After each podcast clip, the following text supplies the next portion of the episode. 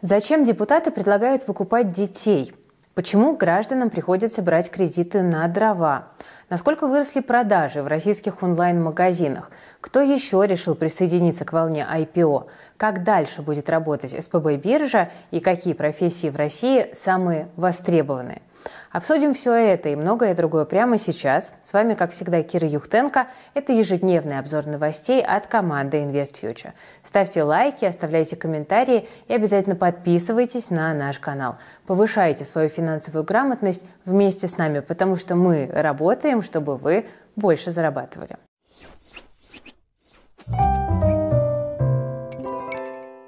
Друзья, начнем сегодня с темы действительно животрепещущей и очень дискуссионной.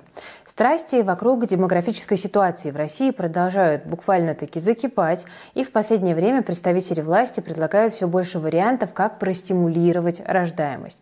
С одной стороны, очень хорошо, что власти этой темы озаботились, но с другой стороны, предлагаемые меры вызывают ожесточенные дискуссии в обществе. Ну вот, например, депутат Госдумы Султан Хамзаев предложил финансово поощрять женщин за отказ от абортов, а после родов забирать у матери нежелательного ребенка и передавать его на воспитание государству. С одной стороны, предложение сохранять жизни нерожденных детей звучит неплохо, но с другой, что конкретно потом планируют делать с этими детьми, Хамзаев не уточнил. Но фактически речь идет действительно о том, чтобы выкупать малышей у матерей. Ну, в общем, в текущем виде идея звучит довольно неоднозначно.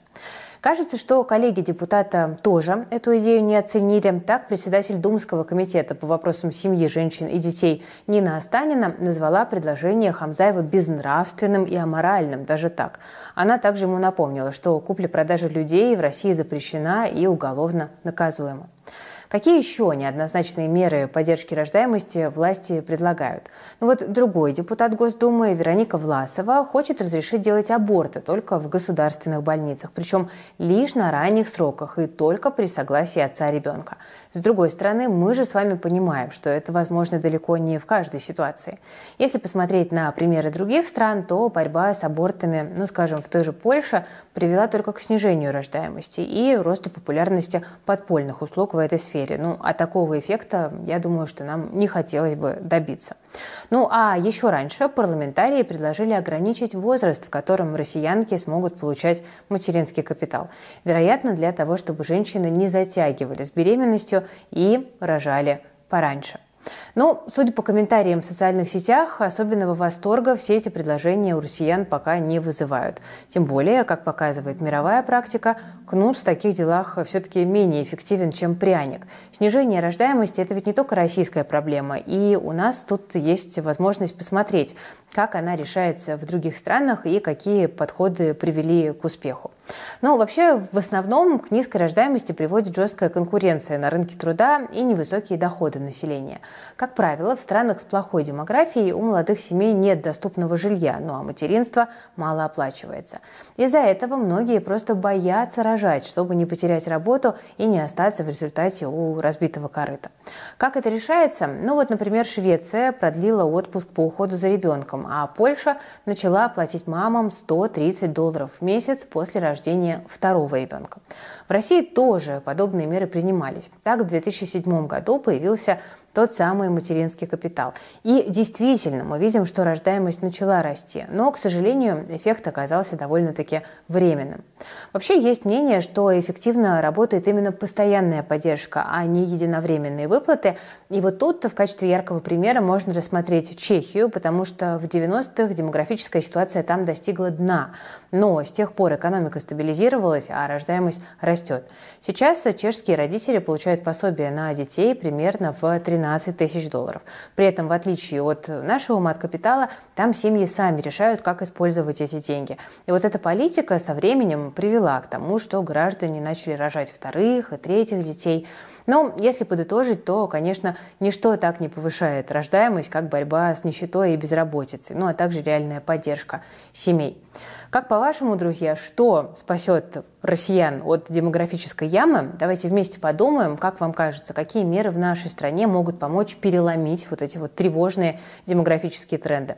Очень надеюсь, что эффективные решения все-таки будут найдены, потому что проблема действительно стоит остро, и ее уже на всех уровнях власти, в общем-то, признают. Ну, а пока поговорим о том, как повысить свой доход без помощи государства. Вариантов, на самом деле, достаточно много. Ну, например, можно присмотреться к портфелям, которые собирают наши аналитики из подписки «И в плюс». Тут цифры говорят сами за себя. Портфель российских компаний дает 57% доходности. Агрессивный портфель в плюсе на 74%, ну а портфель пассивного дохода на 52%. Когда я рассказываю о таких результатах, нам часто прилетают комментарии про общий рост рынка и про то, что добиться таких результатов сейчас не проблема. Ну, возможно, и правда не проблема, потому что все эти решения действительно всем нам доступны. Но давайте говорить честно, при такой доступности сколько конкретно вы сейчас на своем портфеле зарабатываете? Вот можете прямо написать в комментариях. Если по какой-то причине результаты вас не удовлетворяют, ну, например, у вас нет времени погружаться в нюансы и изучать компании, если вы влипли, допустим, в мусорные активы, или вы закупились там не тем и не в тот момент, то проблему можно решить всего практически одним действием. Просто активируйте подписку «И в плюс» и пользуйтесь готовыми инвест-идеями и решениями из модельных портфелей, над которыми работает команда аналитиков «И в плюс». В каждом материале вам расскажут о прогнозируемой доходности и обо всех нюансах и рисках. Ну а вам останется только решить, что именно забрать в свой личный портфель. Наши портфели не являются индивидуальной инвестиционной рекомендацией, но они существенно упростят для вас процесс отбора активов в портфель. К тому же, в честь Черной пятницы подписка сейчас доступна у нас по очень выгодной цене, так что успевайте, друзья, стать подписчиком и зафиксировать за собой выгоду. Теперь давайте как раз поговорим немного о рынках. Есть у нас новости из IT-сектора. Группа Позитив, которая разрабатывает решения в сфере кибербезопасности, тут показала отчет за 9 месяцев. Что мы видим? Общий объем отгрузок вырос на треть, до почти 9 миллиардов рублей. При этом традиционный высокий сезон для компании – это конец года. И Позитив отмечает, что значительное количество сделок с новыми заказчиками завершится в ноябре-декабре. Поэтому в четвертом квартале мы, вероятно, увидим серьезный рост финансовых показателей. На это также должны повлиять запуск новых продуктов, продление действующих лицензий и старт программы кредитования клиентов ведущими банками. Плюс Позитивы начинают свою международную экспансию, в первую очередь на восток, в Африку и Латинскую Америку. Это хорошая новость для бизнеса. В то же время в нынешнем отчете говорится о снижении чистой прибыли. Видимо, это инвесторам не понравилось, и сегодня они начали акции Позитивов распродавать. Но к концу дня половину падения все-таки отыграли. Как я уже говорила, основные продажи пойдут в ноябре-декабре. И вот по итогам года компания ждет рост чистой прибыли. Так что и дивиденды наверняка тоже будут. Тем более, что с начала года их уже дважды выплачивали, ну а в декабре планируется уже третий в этом году выплаты. Кроме того, большая часть расходов компании сейчас идет на инвестиции в свое развитие, и поэтому бизнес, скорее всего, и дальше будет расти и расширяться, как в плане объемов, так и в плане новых продуктов. Ну и не будем забывать, что рынок кибербезопасности сейчас один из самых быстро растущих, причем не только в России, но и во всем остальном мире также. Кстати, скоро в секторе высоких технологий на Мосбирже может появиться новый игрок. Видимо, успех Астры вдохновил коллег по цеху. Тут «Ведомости» нашли еще одного потенциального участника волны IPO, и это группа компаний 3DV и их дочка Папилон, которая занимается технологиями распознавания лиц и прочей биометрии. Эксперты говорят, что компания топчик, и бумага потенциально может полететь. Ну, здорово, если так и будет, но мы, честно говоря, пока немного в этом сомневаемся. Даже на нашем рынке госкомпаний российский физик не любит совсем политизированные бумаги. ВК и Газпром, которые соревнуются в том, кто лучше теряет капитализацию, это такие яркие примеры. Ну а распознавание лиц – одна из таких главных, знаете, вот массовых пугалок для обывателя. Есть вероятность, что многие физики потеряют интерес вот еще на слове биометрия, даже если это будут лучшие продукты на рынке, ну а основным заказчиком будет сам рынок, а не государство. Просто может сработать такая психологическая реакция. С другой стороны, такое IPO будет хорошим тестом нашей гипотезы. Если в среднесроке бумаги Папилона полетят, то фактор вот этой условной политизированности менее значим, чем мы о нем думаем. Ну а если нет, значит всем на рынке это придется учитывать. Друзья, что вы думаете, вложились бы вы в распознавание лиц или идея, на ваш взгляд, так себе? Пишите ваши мысли в комментариях, ну а мы пока посмотрим, как сегодняшний день прошел для компаний, которые на российском рынке уже есть. Нефть сегодня продолжила падать, ну а рубль, наоборот, начал немного укрепляться. На этом фоне индекс Мосбиржи начал вторник со снижения. Но в течение дня настроения инвесторов изменились, и к вечеру мы видим, что рынок вышел в плюс. В нефтегазе сегодня динамика смешанная, хотя для сектора есть позитивные новости. Тут власти решили вернуть прежние демпферные выплаты для нефтяников, ну а профинансировать их собираются за счет дополнительных налогов на «Газпром». В правительстве планируют повысить НДПИ на газ и газовый конденсат, ну а «Газпром» перерабатывает его на заводах, которые получают топливный демпфер. Я напомню, что ранее выплаты по этому механизму снизили в 2 раза. Это привело к резкому росту цен на топливо. Сейчас демпфер планируют вернуть в полном объеме, однако денег на это у правительства как бы нет. Источники издания «Коммерсант» говорят, что рост налогов на конденсат для «Газпрома» может принести бюджету дополнительные 70-80 миллиардов рублей. Немного, но хоть что-то. Акции голубого гиганта на этих новостях предсказуемо пошли в минус. Глава комитета Госдумы по энергетике Павел Завальный сегодня сообщил, что убытки «Газпрома» через 2 года могут достигнуть триллиона рублей. Причины – рост налогов, снижение экспортной выручки и обязательства по газификации. Такие вот нерадужные прогнозы. В первых эшелонах у нас лидером роста стали бумаги «Русагро». Акции прибавили почти 10% на новостях о том, что возможен рост финансирования агропромышленного комплекса. Такие поправки в проект будущего бюджета собираются внести депутаты от «Единой России». Например, на вовлечение земель в сельхозоборот предлагается дополнительно выделить 11,5 миллиардов рублей. Еще более 8 миллиардов хотят направить на привлечение кадров для отрасли и на поддержку наших отечественных машиностроителей. Также у нас с вами в зеленой зоне почти весь банковский сектор. Глава Сбера Герман Греф, которого сегодня утвердили на новый срок, кстати говоря, сообщил, что наш любимый зеленый банк ждет рекордную прибыль по итогам года, как для себя, так и для всего сектора. Ну а еще Греф сообщил, что 6 декабря Сбер представит обновленную дивидендную политику. В целом ее конфигурацию планируют сохранить, и, судя по прогнозам насчет прибыли, инвесторов Сбера ждут довольно солидные выплаты по итогам года. Так что ждем. Друзья, несмотря на сегодняшний небольшой рост, рынок акций, кажется, уперся в максимумы и пока сильно расти дальше не очень готов. Поэтому по некоторым бумагам уже пора фиксироваться, многие это делают и перекладываются в защитные инструменты. Ну, например, в облигации, тем более, что они дают уж очень хороший пассивный доход. Последние несколько недель команда нашего телеграм-канала InvBonds делала по запросам подписчиков несколько разных подборок. Вы просили, мы делали, да, на любой вкус и риск-профиль. Как припарковать деньги под высокую процентную ставку? Что купить, чтобы хорошо накопить на горизонте 3-5 лет? Что взять, чтобы получать хорошую купонную зарплату? Какие облигации взять чисто под защиту от инфляции? Какие компании платят большие купоны по облигациям и, скорее всего, завтра не закроются? Вот на все эти вопросы есть свои ответы. Их найти как раз-таки можно в наших подборках в InvBonds. Так что сканируйте QR-код на экране, либо же переходите по ссылке в описании и забирайте облигации, которые по вкусу именно вам. Ну а если что-то не найдете, то заходите в комментарии, и следующая подборка, возможно, будет под ваш личный запрос. Это все наша команда делает совершенно бесплатно, так что пользуйтесь на здоровье. Ну а дальше у нас с вами новая серия сериала «Проблемы СПБ-биржи. Их последствия». Так, руководитель площадки Роман Горюнов, к которому, честно говоря, было много вопросов, свой пост взял да и покинул. А место его занял Евгений Сердюков. Он уже был главой СПБ-биржи с 2012 по 2021 год. Сама площадка сообщила, что Сердюков в первую очередь продолжит работу с контрагентами, чтобы установить порядок действий в условиях санкций. Как написано в пресс-релизе, главная задача СПБ-биржи сейчас – обеспечить инвесторам доступ к их активам. Ну, собственно, хотелось бы верить, что эта задача будет выполнена. Кстати, в будущем СПБ-биржа собирается у нас реализовать новую стратегию развития. В планах у нее сфокусироваться на торгах инвестиционными инструментами с расчетами в рублях и проектах на российском финансовом рынке. Как мы в нашем спецвыпуске уже говорили, СПБ-биржа 2 раза подряд в экстренной ситуации начинала защищать не инвесторов, а себя от инвесторов. Сейчас вроде пытаются риторику исправить, но посмотрим, последуют ли за словами и перестановками реальные дела.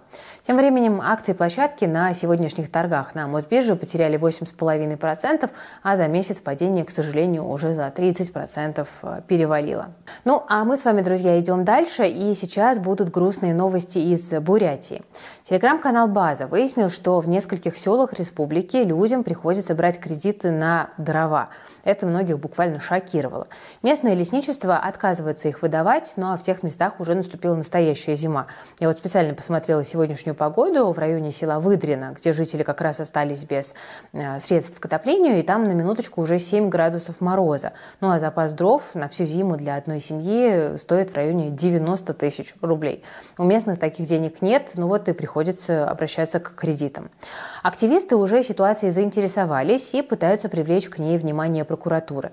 Я надеюсь, что дрова сельчанам все-таки выдадут, им не придется влезать в долги, чтобы не замерзнуть. При этом в России еще много отдаленных сел и деревень, куда пока не провели газ, и у их жителей в преддверии зимы могут возникнуть точно такие же проблемы. Вообще ситуация на самом деле довольно показательная. На фоне растущей инфляции все большему числу россиян приходится брать кредиты, чтобы закрыть буквально базовые нужды. А потом приходится отдавать большую часть своей зарплаты на ежемесячные взносы. Да, проблему очень четко обозначает Центральный банк. Кстати, сейчас в такой ситуации находится почти 1/5 часть трудоспособного населения страны. Еще четверть каждый месяц тратит на погашение кредитов от 30 до 50% своего дохода. Ну, вот такие данные приводит сервис «Кредитный помощник». При этом каждый 5-й россиянин признался, что периодически нарушает график выплат. И в целом это неудивительно. Сейчас почти треть трудоспособных людей имеют по 2 кредита, ну а хотя бы один есть вообще у большей части населения. При этом вот 2 месяцами ранее эти показатели были почти в 2 раза ниже. В августе о наличии одного займа говорили 35% россиян, а по 2 кредитам платили всего 14%. То есть, вот мы видим, что какими-то семимильными шагами закредитованность у нас растет. Причем тут речь идет, конечно, не только о потребительских займах, потому что на ипотечном рынке тоже какое-то безумие происходит. При том, что уже вот в следующем году жилищный кредит может стать настоящей роскошью. Это не я говорю, так считают аналитики, которых опросил журнал Forbes.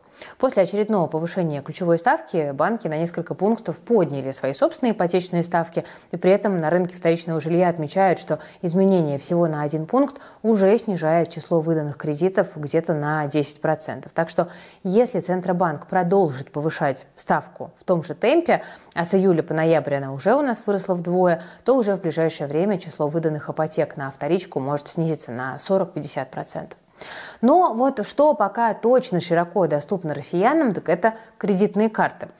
Вот Бюро кредитных историй «Скоринг-бюро» отмечает, что с начала года банки увеличили средний лимит кредита граждан почти на 30%. Сейчас одобряемые суммы в среднем перевалили за 100 с лишним тысяч рублей. С одной стороны, это логично, потому что все-таки инфляция растет, да, и людям нужно больше денег на покупку подорожавших товаров. Кроме того, во многих сферах зарплаты сейчас хоть немного, но все-таки идут наверх. Ну, а значит, граждане могут теперь гасить более крупные суммы. Но, с другой стороны, люди рискуют попасть в кредитную зависимость. А многие уже сейчас привыкли фактически жить в долг. И, само собой, ничего хорошего как для экономики страны, так и для личных бюджетов такая тенденция не сулит. Друзья, как у вас дела с кредитками? Пользуетесь ли вы? Повысили ли вам лимиты? Напишите в комментариях. Ну и делитесь обязательно своим опытом взаимоотношений с кредитами. Вообще, кредитные карты многие оформляют, чтобы платить за покупки, которые хочется совершить прямо сейчас, не дожидаясь зарплаты. Ну, например, купить какую-то вещь по акции в любимом интернет-магазине. Возможно, и по этой причине в России продолжается достаточно быстрый рост онлайн-торговли. Вот по итогам 9 месяцев объем рынка вырос более чем на 20%, на 23%, составил почти 4,5 триллиона рублей. Причем большая часть этой суммы приходится именно на отечественные компании. В топ-5 самых популярных категорий товаров в интернете вошла электроника и бытовая техника, мебель и товары для дома, одежда и обувь, продукты питания и товары для красоты и здоровья. Вообще, некоторые аналитики раньше говорили, что такого же импульсного роста, как после пандемии, в секторе онлайн-ритейла больше не будет. И пока они оказались правы. Но для стабильного развития сектору это, в общем-то, и не нужно. Есть другие факторы, которые за последние полтора года сыграли на руку Озону, Wildberries и другим площадкам. Ну, например, какие-то факторы свое дело тут сделали, конечно, параллельный импорт и широкое предложение аналогов ушедших брендов от российских производителей. Рост зарплат в некоторых отраслях тоже позитивно на потребительском спросе, как мы видим, сказывается. Но вместе с этим стабильно растущим потреблением усугубляется и проблема инфляции. И меры, которые сейчас предпринимает ЦБ, чтобы ее сдержать, вряд ли пойдут на пользу ритейлерам. Ну а причины тут те же, что и в любом другом бизнесе. Да, дорожающие кредиты как для покупателей, так и для самой площадки. Из-за этого спрос рано или поздно должен пойти вниз. Теперь предлагаю снова вернуться к теме детей, потому что, она очень важная, а новостей на этот счет сегодня очень много, и дискуссий тоже. Вот недавно детский омбудсмен Татарстана предложила Госдуме законодательно запретить вегетарианство и сыроедение для несовершеннолетних. По ее словам, такая диета может сильно навредить юному организму, который не сможет получать необходимые для развития элементы. Ну а в результате это может привести к болезням и даже к смерти. Ну и, кстати, как оказалось, это мнение в России многие разделяют. Например, вот ВЦИОМ провел опрос и выяснил, что каждый второй россиянин полностью поддержал бы такой закон. При этом еще 19% частично одобряют подобные меры на законодательном уровне. То есть получается, что всего за введение такого запрета в той или иной степени выступают почти 3/4 опрошенных. Такой довольно-таки внушительный результат, учитывая, что обычно родители, как-то по-разному, смотрят на многие вопросы, которые касаются детей. Вспомним все эти холивары про прививки, кормление и так далее. Но, с другой стороны, это понятно, потому что культура вегетарианства у нас не слишком сильно приживается. Вообще только 1% опрошенных отнес себя к ее приверженцам. При этом половина респондентов считает, что отказ от мяса вреден для здоровья. В целом, мнение людей в этом вопросе мне, честно говоря, близко и понятно, особенно на фоне регулярно появляющихся новостей о детях, которых буквально заморили в прямом смысле специфическими диетами. Это очень страшно. Например, девочка из Красноярска, которой родители ни разу в жизни не дали молока, яиц, мяса, рыбы, от простуды лечили какими-то нетрадиционными методами, и в результате недавно ребенок скончался. Такой же глупостью в этом году отличился блогер-сыроед из Сочи, по-моему, который прятал малыша от жены, чтобы та его не кормила. Это закончилось все очень печально. А, кстати, этот отец, если его можно так назвать, уже в СИЗО находясь, вдруг стал мясоедом. Таких примеров множество, и вывод напрашивается тут один. Эксперименты, в том числе в питании, которые мы, взрослые, можем ставить на себе, на детей не должны распространяться. Да? Растущие организмы все-таки должны получать все необходимые вещества, которые есть только лишь в сбалансированном и полноценном рационе. Как вы считаете, друзья, нужен ли такой запрет в России? Если да, то как, по-вашему, можно его соблюдение отслеживать? Ну и в целом давайте уж обсудим тогда вегетарианство, коли уж мы эту тему затронули. Вредно ли оно для детей, для взрослых? Что вы думаете? Пишите в комментариях. Ну и напоследок, чтобы на грустной теме не заканчивать, хочу с вами поделиться довольно неожиданной статистикой. Вот как вы думаете, какие профессии сейчас в России самые востребованные? Если честно, я была удивлена, что это не айтишники. Нет. Оказалось, что больше всего сейчас стране нужны представители именно рабочих специальностей. Но если конкретно, то это сварщики, токари и электрики. Это данные свежего опроса от сервиса работа.ру. При этом для почти трети опрошенных наиболее востребованными оказались массовые профессии, например, курьеры, официанты, кассиры, продавцы. Четверть компаний рассказали, что есть спрос на менеджеров по продажам. Чуть меньше работодателей, 24%, нуждаются как раз-таки все-таки в айтишниках, то на самом деле их не так уж и много. Интересные данные, кстати, и относительно того, как именно компании собираются привлекать новых специалистов. Большая часть, даже большая часть, около 60%, планируют зарплаты повысить. где-то треть надеются на рекомендации и еще примерно столько же будут заманивать корпоративной культурой. Около четверти работодателей развивают свой собственный HR-бренд, ну а каждый пятый возлагает большие надежды на свой соцпакет. Гибким графиком новых спецов заманивают 17% компаний. Чуть меньше делают это через обновление офиса и инфраструктуры. Ну, в общем, как мы видим, кто во что гораст. Кстати, друзья, расскажите в комментариях, что вам нравится или не нравится на вашей работе, в вашей профессии, ну или поделитесь, как вы планируете привлекать новых сотрудников в свою компанию и чем вы поощряете нынешних. Мне всегда очень интересно узнать побольше о вашем опыте. Друзья, на этой теме, пожалуй, мы с вами закончим. Я очень жду ваших лайков, если вам нравится наша работа, потому что это важно для поддержки проекта. Ну и также подписывайтесь, если вы на канал InvestFuture еще не подписаны, потому что мы работаем для того, чтобы вы повышали свою финансовую грамотность и учились более эффективно управляться с деньгами. Так что подписывайтесь. Я знаю, что многие нас смотрят без подписки, а нам очень нужен 1 миллион подписчиков до Нового года, так что помогайте. Вы смотрели InvestFuture. С вами была Кира Юхтенко, наша дружная команда. Берегите, пожалуйста, себя, своих близких, свои деньги. До новых встреч. Всем пока. Все полезные ссылочки в описании к этому видео.